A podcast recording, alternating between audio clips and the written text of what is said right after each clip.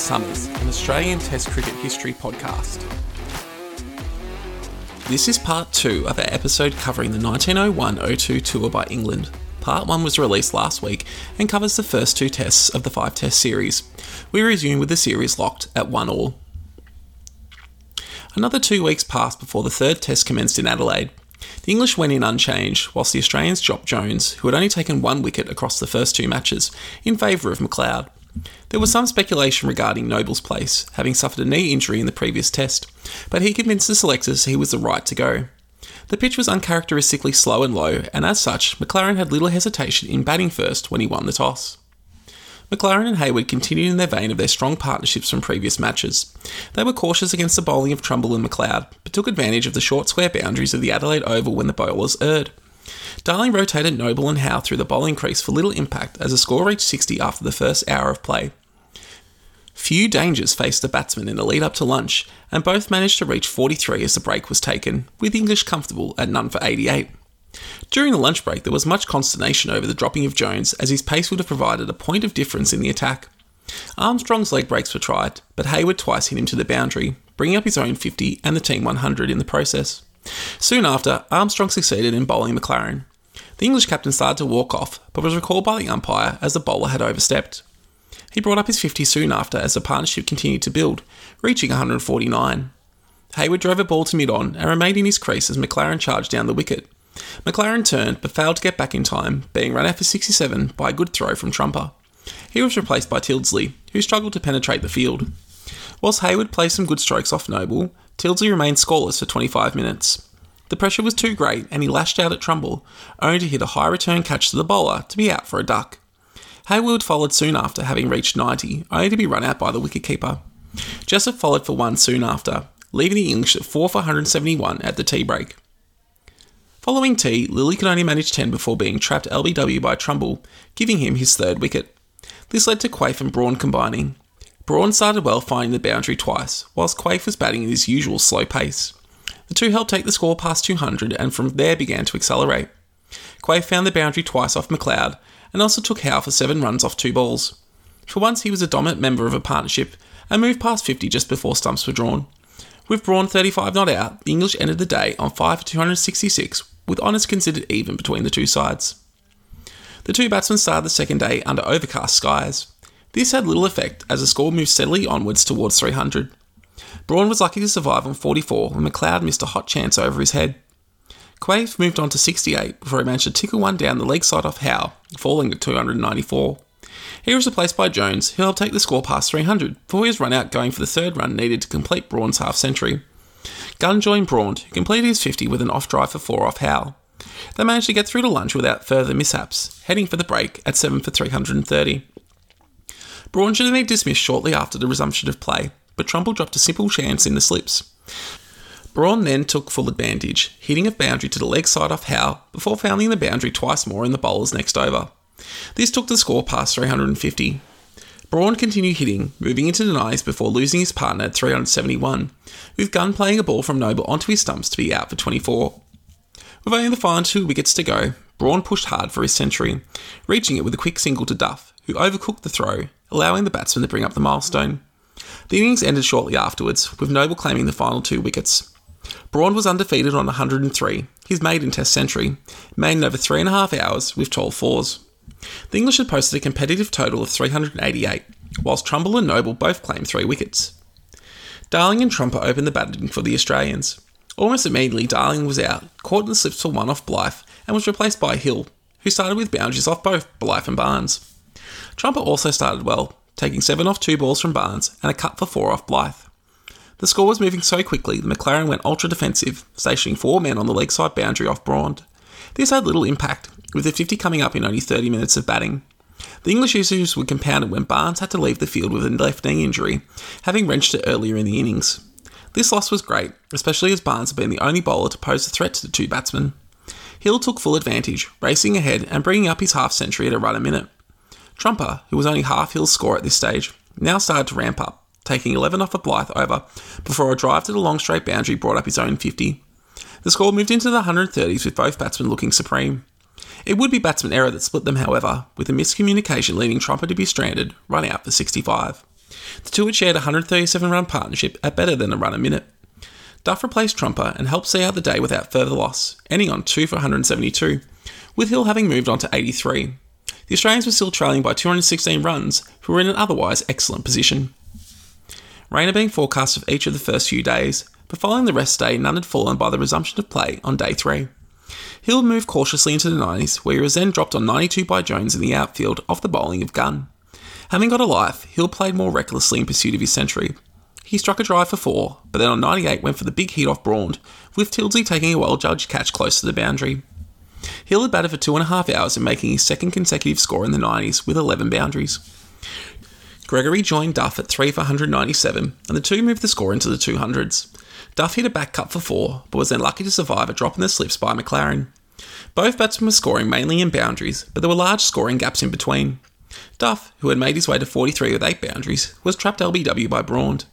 Armstrong replaced him and batted slowly until lunch, with the Australians reaching it 4 for 248, with Gregory having made his way to 30. Following lunch, the score moved on to 260 before Armstrong tamely patted one back to Gunn, giving his first wicket after previously having two opportunities dropped.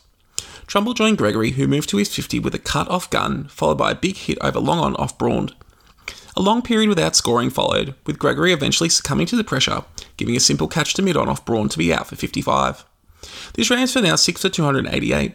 From here, the Australians were unable to develop any partnerships of significance as Gunn ran through the tail. He took the final four wickets to fall, leading to the Australian innings ending on 321, trailing the English score by 67. Gunn was the pick of the bowlers, finishing with 5 for 76. Braund had claimed 3, but had gone for 143 runs in the process. MacLaren and Hayward commenced for the English looking to build a match winning lead. MacLaren survived his first ball by a whisker with Howe nearly knocking his stumps out. He handled Noble better, hitting him for a boundary. Given their position, the English didn't need to force the play and batted carefully, although they still scored at a fair rate, bringing up 50 runs at a run a minute. At this point, they started taking more risks, with both batsmen now looking to find a boundary. They took the score on to 80 before Trumble struck, bowling MacLaren for 44. Tyldesley replaced him. Hayward was lucky to survive a stumping opportunity as Kelly fumbled to take. They saw through the rest of the day, ending at 1 for 98, a lead of 165. Light showers fell overnight, but had little impact on the pitch as the fourth day began under bright skies. The English started in a positive mode, taking 11 off Trumble's first over. Tyldesley survived a drop chance in the following over, but Hay was not so lucky, being bowled for 47 by Trumble. He was replaced by Quaife, who again batted slowly. Tyldesley would be dismissed soon after, ran out from a smart bit of fielding from Trumper for 25. Jessop came to the crease at 4 for 144 and struck Noble for two fours and a six in an over, before being bowled going for another big stroke off Trumble. Howe replaced Noble and was struck for three fours by new batsman Braund before getting his revenge on the stroke of lunch, bowling him for 17. The English went to lunch on 5 for 165, with Quaife not out on 10 after 70 minutes of batting. Following the break, the wind picked up drastically. This made conditions more difficult for the fielding side. Quaife doubled his total in short time, whilst new batsman Lilley batted enterprisingly.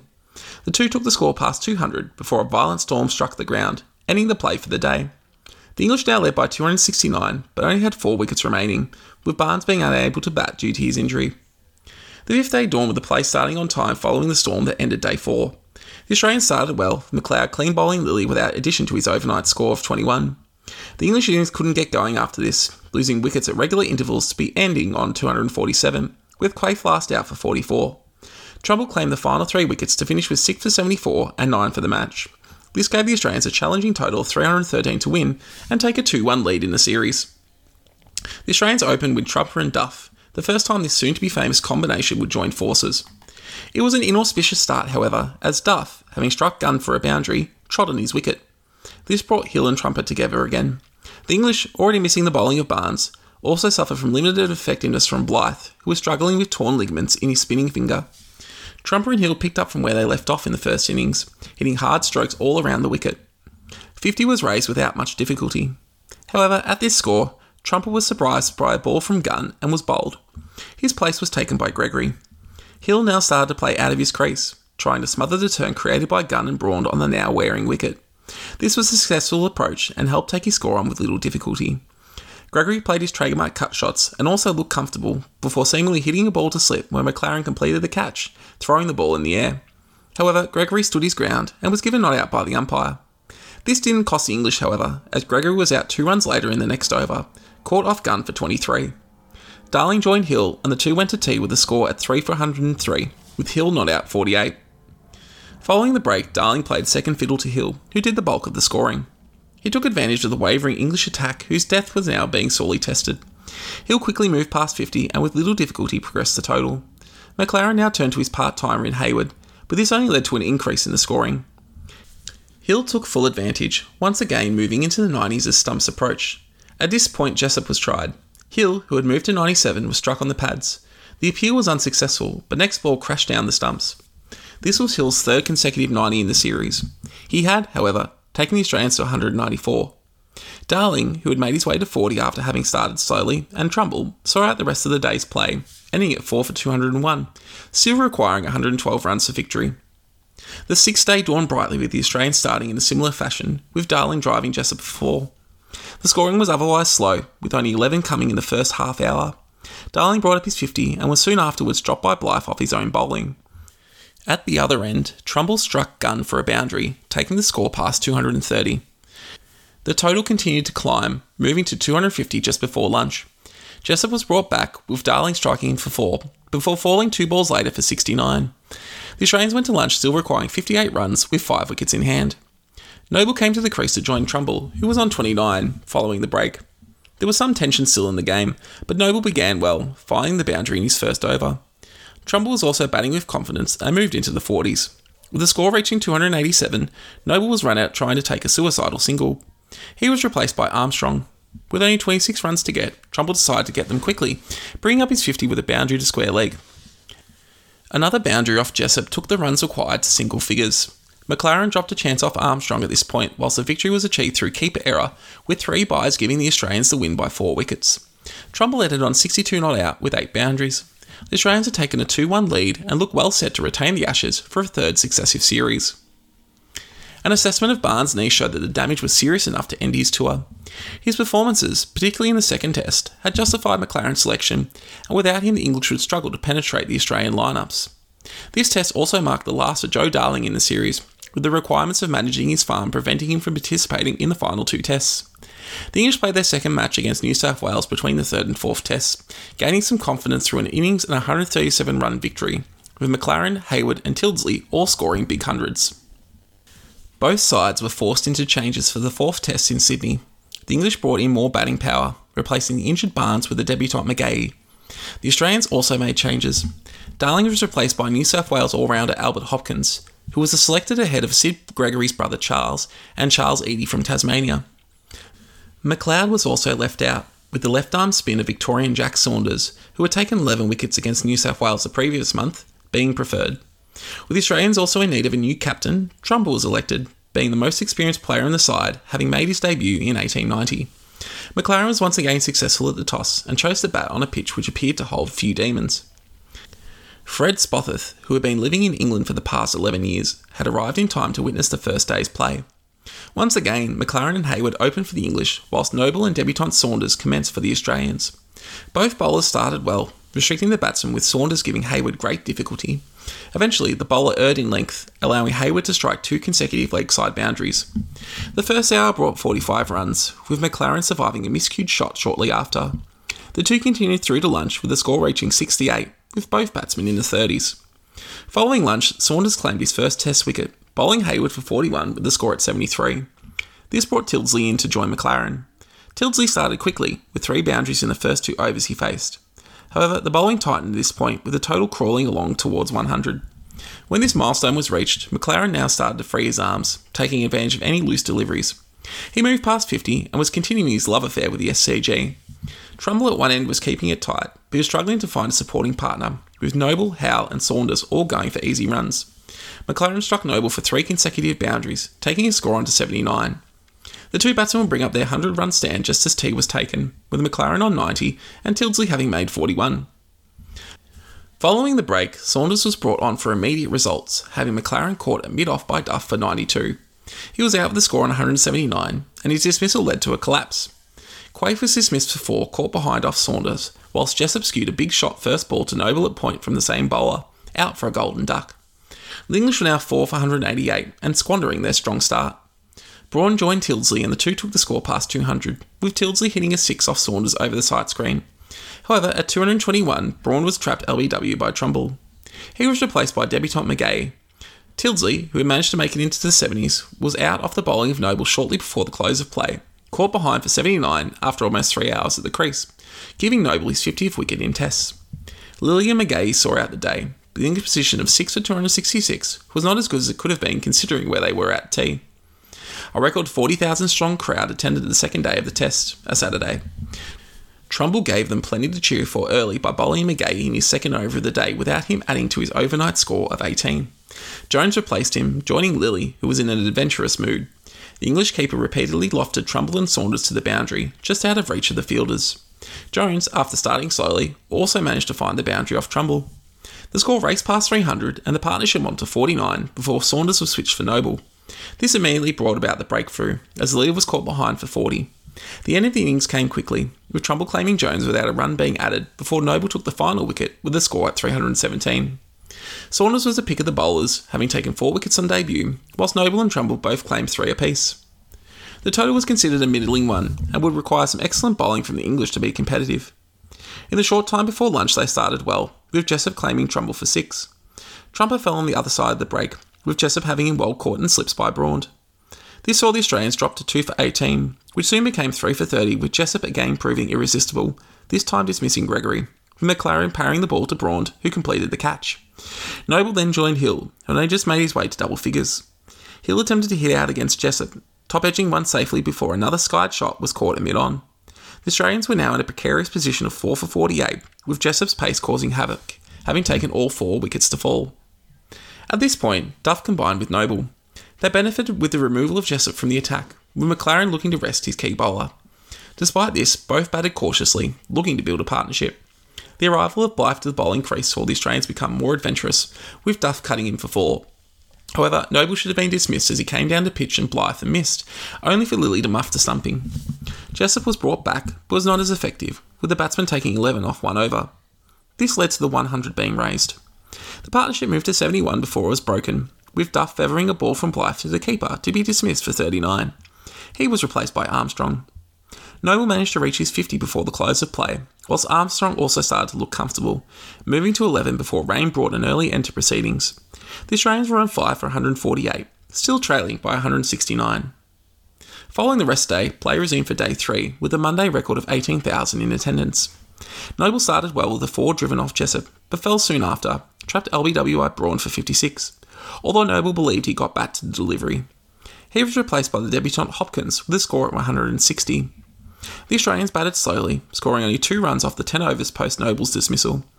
The shackles were broken when Hopkins hit a full toss to the fine leg boundary before Armstrong delighted the crowd with some big hitting, including a ball that was caught by Tyldesley, but the catch was only completed outside the playing boundary, giving Armstrong a six. Armstrong brought up his half century with another boundary and took the score past 200 before he was bowled by Braund for 55. Kelly joined Hopkins with lunch taken shortly afterwards. After lunch, Hopkins brought up double figures with a single, having spent over an hour at the crease to this point. The score moved slowly in singles before Hopkins found his rhythm, hitting consecutive boundaries off Gunn. Some more big hits from both batsmen took the score past 250 before Hopkins was dismissed for 43, caught behind off Braund. This brought Howell to the crease, who would play an extraordinary cameo. He sent his second ball over the rope for six, taking 18 runs off the next over, before hitting Jessop for two boundaries. He was out shortly after for 35, having only faced 15 balls, almost half of which went to the boundary. The innings closed shortly after when Saunders was out for a duck, with Kelly left not out 24. Braund claimed the final wicket to join Jessop on four for the innings. The Australians finished on 299, giving the English a slender lead of 18 runs. The pitch was still in excellent condition at the beginning of the English second innings, with MacLaren and Hayward once again opening. However, they could not take advantage of the conditions, with MacLaren falling caught behind off Noble for only five. Tyldesley came in at number three and took the score on 24 before he edged the ball from Saunders to Trumble at slip. New batsman Quaife joined Hayward, and the two struggled to score off the two bowlers. Most runs came from miscues or edges as the pressure built. Eventually, Noble drew Hayward forward to a wide ball outside off, for the ball to spin between bat and pad to bowl him for 12. Jessop started in his usual style, with a cut shot for four off Noble, followed by a full toss from Saunders dispatched to the boundary. This didn't last long though, as Saunders spun one past his edge to bowl him. This left the English at 4 for 57. Noble dismissed Quaife in the next over, trapping LBW, whilst Braund fell for a duck to Saunders. Lilley then became Noble's fourth victim when he too edged a ball to slip. The English lost four wickets for three runs, now at a precarious 7 for 60. McGahey and Jones managed to see out the rest of the day without further incident, but the hopes of setting a difficult total were now shattered at 7 for 77. Any chance for a recovery early on day four were dashed when McGahey was caught behind off Saunders with only one run added. The final two wickets took the score on to 99 before the innings was ended. Both Noble and Saunders, who had bowled unchanged throughout the innings, claimed one of these apiece to both complete five wicket hauls. This left the Australians with a target of 118 to win. The Australians opened with Duff and Trumper. Trumper started with three boundaries in an over off Blythe, but he was dropped at mid on in the same over. Duff joined in the fun with a square cut followed by a pull to the boundary. The 50 partnership came up in only 35 minutes of play, but here Trumper was dismissed, trapped LBW by Blythe. Hill replaced him and started with the drive for four. He should have been dismissed shortly after, but was dropped by Lilley. The Australians went to lunch at 1 for 62, with Duff having moved to 30. Following lunch, Duff started with a cut for four, whilst Hill successfully bisected the three men on the straight boundary on multiple occasions. The score moved quickly past 100 and within 20 runs of victory when Hill was caught behind off Gunn for 30. The crowd called for Howe, his exploits in the previous innings fresh in everyone's minds, to come in next to finish the job. Trumble acquiesced to the crowd's demands, but they were disappointed, as Howe was caught at point first ball for a duck. Gregory came in next, and with Duff took the Australians to the victory target with little fuss. Duff brought up his 50, whilst Gregory finished the match with a pull shot for four, giving the Australians a seven wicket victory and confirming their series win, going up 3 1 with only one test left to play in Melbourne at the end of February. The English had some consolation with a victory over Victoria by eight wickets, with MacLaren scoring a century. They were going to the final test making zero changes to their fourth test lineup. Meanwhile, the Australians made two changes. Saunders had suffered an injury playing for Victoria against the English and was unavailable, whilst Howe was dropped. They were replaced by Tasmanian Charles Eady, playing his second test, and Joe Travers, a slow left armer from South Australia who was making his debut. The pitch was a difficult one to read, and when Trumble won the toss, he reluctantly chose to bat. Trumper and Duff continued their partnership from the previous match. The first over, bowled by Jessop, saw Trumper take three off the first ball before Duff took 10 runs off the next three balls, including two boundaries. However, Duff didn't progress beyond this, being bowled by Braund in the next over. Hill came in at number three and faced up to Blythe, who replaced Jessop. Trumper took two boundaries off Blythe's first over, whilst Hills also found the square leg boundary off Braund. Despite this scoring, the nature of the pitch meant the batsmen were never comfortable. The 50 came up in only 33 minutes with a straight drive for four from Hill, but he lost Trumper soon after for 27, bowled by Blythe. Gregory came to the crease at 2 for 54 and set to play cautiously. The two progressed the score into the 80s, helped by numerous poor fielding efforts, before MacLaren had a double bowling change, bringing on Gunn and Hayward. This brought about the breakthrough, with Gunn having Hill caught at third man for 28. Noble joined Gregory, and two saw through to lunch with the score at 3 for 98. Immediately following the break, Gregory was dismissed for 25 in the exact fashion that Hill had been. From here, Ball completely dominated the bat. Noble brought up the 100 with the boundary through slips, but he was then trapped LBW by Hayward. Hayward then dismissed Trumble, who skied an aggressive shot to be caught at Sean Fight and leg. Whilst Armstrong, who had come at the fall of Noble, held firm at one end, consistent wickets kept falling at the other, with the Australians losing 6 to 26 after lunch to collapse to 9 for 124. Last man Travers added 9 in a partnership of 20 with Armstrong, but when he became Gunn's fourth victim for the innings, the Australians were dismissed for 144. Armstrong remained 17 not out, whilst Hayward also claimed 4 wickets. MacLaren then tried to press his advantage, changing his batting order and opening with himself and the big hitting Jessop. This bore fruit immediately, with Jessop striking the first four balls of the innings to the boundary off Noble. He followed this up in the next over by launching Trumble into the crowd. Another boundary off Trumble soon after saw him bring up 30 in only 20 minutes of batting. MacLaren also found the boundary, and the score had raced to 50 before Jessop tried one too many shots, being well caught by Hopkins looking into the sun off Trumble. Jessop's 35 had given England the impetus in chasing down the small Australian score. His replacement was his temperamental opposite in Quaife, who could only manage three before edging Noble to slip. This was then followed by Trumble getting his opposite number, MacLaren, caught and bowled for 25. The English were now 3 for 64 and in danger of squandering their good start. Hayward and Tyldesley then combined for a while, seeing off the opening bowlers and moving the score into the 90s. This saw the two men brought into the Australian side, Travers and Eady, have their turn at the bowling crease. Hayward attempted to hit Travers out of the attack, but only succeeded in skying a ball high into the outfield, where Trumper took a smart catch. Tyldesley followed shortly after, edging a ball behind off Eady. The English were now 5 for 96 and in danger of not passing the Australian score. However, Braund and Lilley came together and held out until the end of the day, taking the English to 133, within 11 of the Australians' first innings total. The English started the day well, taking 7 off Eady's first over, whilst in the next off Noble they went past the Australians. Lilley was the more aggressive of the pair, jumping out to hit Trumble to the boundary before taking 10 off one Noble over. Braund attempted to match his partner, but could only miss hit a cut shot off Trumble to be caught, dismissed for 30.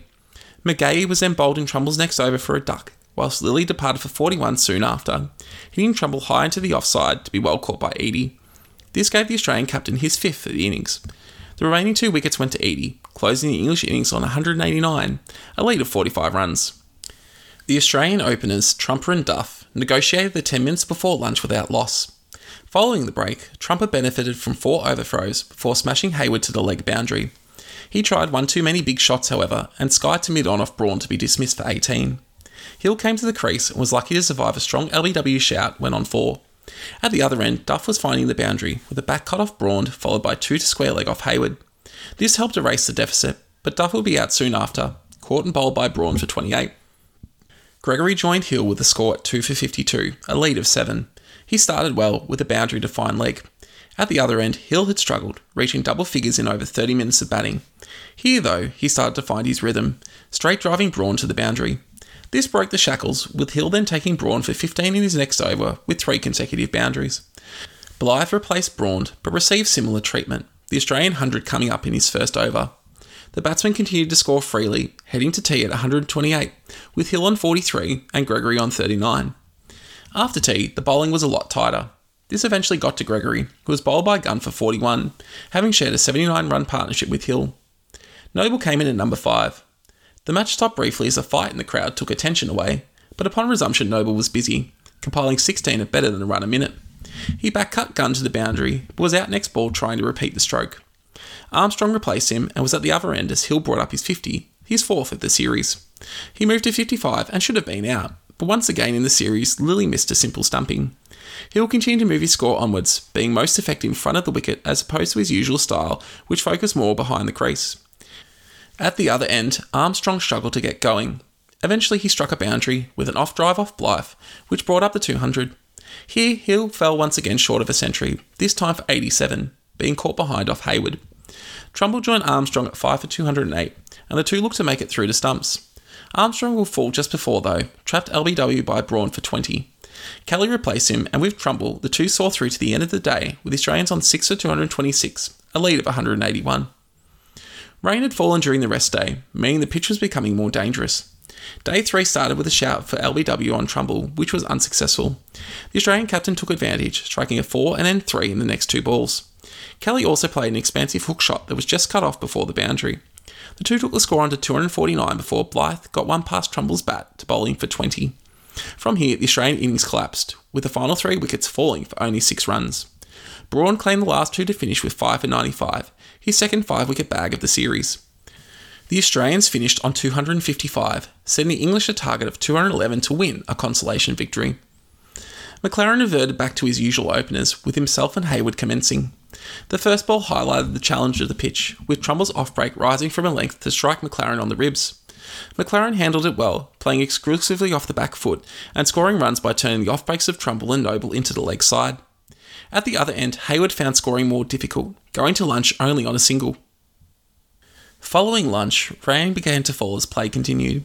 The English were able to progress their score to 40 before Hayward became the first wicket to fall, caught at mid on off Trumble for 15. To add insult to injury, the rain increased, leading the players to leave the field immediately. After a delay of 35 minutes, play resumed, with Quaife joining MacLaren. The two moved the score on to 60 before another rain delay sent the players from the field, this time for an hour. MacLaren started well after the resumption, moving into the 40s. Quaife was then trapped LBW for 4 by Noble, with a score at 2 for 64. He was replaced by Jessop, who cut his first ball for 4 and then took the next ball to long on for 3. MacLaren was lucky to survive a stumping chance, only just regaining his ground. At 48, he hit a ball into the field, completing the first run and turning for a second to complete his 50. However, Jessop refused to leave his crease, leading the English captain to be stranded short of his ground by a good throw from Hill. This was the second unfortunately timed dismissal of the innings, with play ending only a few balls after, with the English at 3 for 87, still requiring 124 for victory. Day 4 couldn't have started any worse for the English, with Jessop playing a big shot off the first ball, only to be caught at mid on off Trumble. Braund joined Tyldesley, but the pitch was extremely difficult, with both batsmen being struck by balls that reared off the pitch. Braund attempted to hit his way out of trouble, but could only find Hill in the outfield off the bowling of Noble. Lilley helped take the score past 100, but became Noble's third victim when he was caught by Duff at mid-off. McGahey survived when Trumble dropped him at slip, and took advantage by finding the boundary soon after. Tyldesley also found the boundary, but when the score reached 120, McGahey was caught in the outfield, another victim of Noble. The English had lost 4 for 33 and still required 91 for victory, with only three wickets in hand. At this point, Jones combined with Tyldesley. The two flirted with danger, hitting numerous shots just out of the reach of fielders. This brought about the first bowling change of the innings, with Eady replacing Trumble. Tyldesley hit his first ball for four, and after 13 runs in two overs, Trumble returned to the bowling crease. The score went past 150 as Jones again survived a lucky chance as a nick went between keeper Kelly and Trumble at slip. In the next over from Noble, a stumping chance was missed. However, this was where Jones's luck finally ran out, as he drove one hard back to the bowler, who took a good catch. Jones had made 28 in 25 minutes and taken the score to 157. With only two wickets remaining, the English still needed 54 runs. Gunn could only manage four before becoming Noble's sixth victim.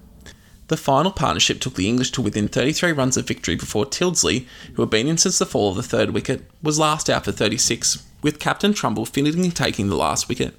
The English had finished on 178, giving them their fourth defeat in Tests on the tour, with the scoreline 4 1 Australia being a repeat of the previous English tour and being Australia's third successive series victory, the first time they had won that many in a row. The result was the one expected before the series, as the English had been given little chance.